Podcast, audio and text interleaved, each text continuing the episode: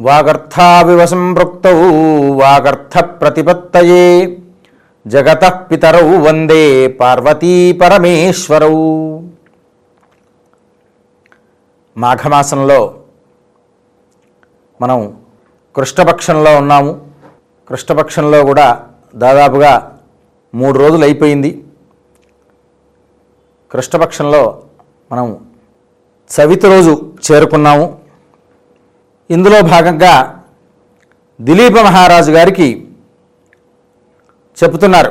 అయ్యా ఆ విధంగా పరమశివునికి శాప నివృత్తి తొలగింపజేసే విధంగా అప్పుడు ఆ ఋషీశ్వరులందరూ కూడాను ఆ శివుణ్ణి తీసుకెళ్ళేసి ఆ త్రివేణీ సంగమంలో ముంచారట.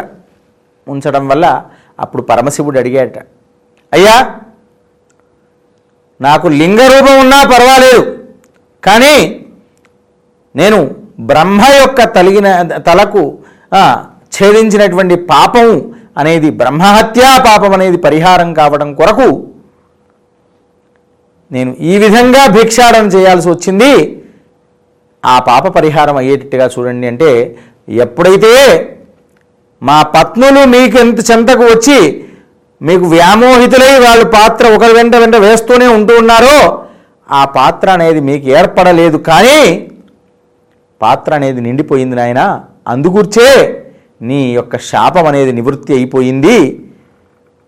ఇక నువ్వు నీకు ఈ యొక్క త్రివేణీ సంగమం చెంతనే నిన్ను ఈ ప్రయాగ క్షేత్రంలో నీకు స్థాపిత లింగంగా స్థాపితం చేస్తామని చెప్పేసి ఆ ఋషీశ్వరులందరూ కలిసి ఆ క్షేత్రంలో ఆ లింగాన్ని స్థాపితం చేస్తారు.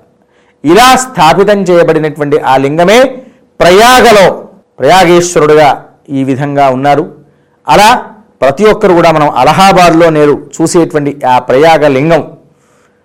అక్కడ త్రివేణి సంగమ స్నానం ఆ ప్రయాగ దర్శనం ఈశ్వరుని యొక్క దర్శనం చేసుకోవడం వల్ల ఎన్నో జన్మలో చేసినటువంటి పాపం అనేటువంటిది ఈ విధంగా పరిహారమైంది నాయన. దిలీప చూశావు కదా ఇన్ని కథల ద్వారా నీకు చెప్పాను. అంటే మనం ఇంతకు పూర్వమే చెప్పాం. నగురోరధికం నగురోరధికం శివశాసనత శివశాసనత.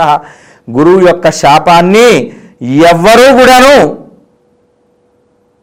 తీసేయలేరు భగవంతుడు కూడా తీసేయలేసుకోపోయకపోయాడు సాక్షాత్తు మరలి గురువుగారే తన శాపానికి నివృత్తి మార్గాన్ని చెప్పేటువంటి పరిస్థితి ఉంటుందయ్యా. కనుక మనం ఎప్పుడైనప్పటికి కూడా భగవంతుని చెంత పొరపాటు చేస్తే ఆ భగవంతుడు మనకు ప్రార్థిస్తే మనను కోరిక మన్నిస్తాడు. వాత్సల్య సహితాధేను యథావత్సమనుంజపం అన్నారు. ఎలానైతే ఆవు చెంతకు దూడ వచ్చి తన చనుబాలను తన్నుతూ తన్నుతూనైనా మొహంతో తన్నుతూనైనా తాగుతున్నప్పటికి కూడా తల్లి తన కాలుతో తన్నుతుంది. ఇలా చేస్తావా అని చెప్పినాను. ఇలా చేస్తావని. అన్నప్పటికి కూడా తన ప్రేమను మాత్రం వదులుకోలేరు. అలా భగవంతుడు కూడా భక్తుని యొక్క కోరికలు తీర్చడానికే ఉన్నది భగవంతుడు. ఆ భగవంతుడు ఎంత విశాల హృదయుడయ్యా చాలా జాలి కలవారు. అందుగుర్చే ఆయన హరహర శంభో అని అన్నారు. ఆ కేవలంగా అలంకార ప్రియో విష్ణు అభిషేక ప్రియ శివ అన్నారు.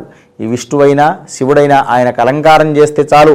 మహా ఆనందపడిపోతా ఉంటాడు ఈయనకు హరహర మహాదేవ అంటూ నాలుగు చెంబుల నీళ్ళు పోసామంటే మన పాపాలన్నీ కూడా పరిహారం అనేటువంటిది జరుగుతుంది కాబట్టి ఈ మాఘ స్నానంలో కనీసం జన్మలో ఒక్కసారైనా మాఘమాసంలో ఎవరైతే ప్రయాగలో త్రివేణీ సంగమంలో స్నానమాచరించుకుంటారో అలాంటి వారికి తప్పకుండా పూర్వజన్మలో చేసిన పాప పరిహారం అవుతుంది మరుజన్మ అంటూ ఉండదు.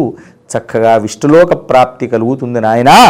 దిలీప మహారాజా కనుక ఒక్కసారైనా జన్మనెత్తిన తర్వాత ప్రయాగ క్షేత్రానికి వెళ్ళి ఈ విధంగా నదీ స్నానం అనేటువంటిది చేయు నాయనా అనే విషయాన్ని అప్పుడు వశిష్ఠుల వారు చెప్పడం చేత అప్పుడు వారు తప్పకుండా ఆచరిస్తారనేటువంటి విషయాన్ని తెలియజేసుకున్నారు. ఈ రోజటి కథ ఇక్కడితో సమాప్తం. తర్వాతి కథలో ఇంకేమేమి చెప్పదలుచుకున్నారో వశిష్ఠుల వారు అవి మనం తెలుసుకుందాము. స్వస్తి ప్రజాభ్య పరిపాలయంతాం న్యాయేన మార్గేణ మహిం మహిషా గోబ్రాహ్మణేభ్య శుభమస్తు నిత్యం లోకా సమస్తా సుఖినో భవంతు.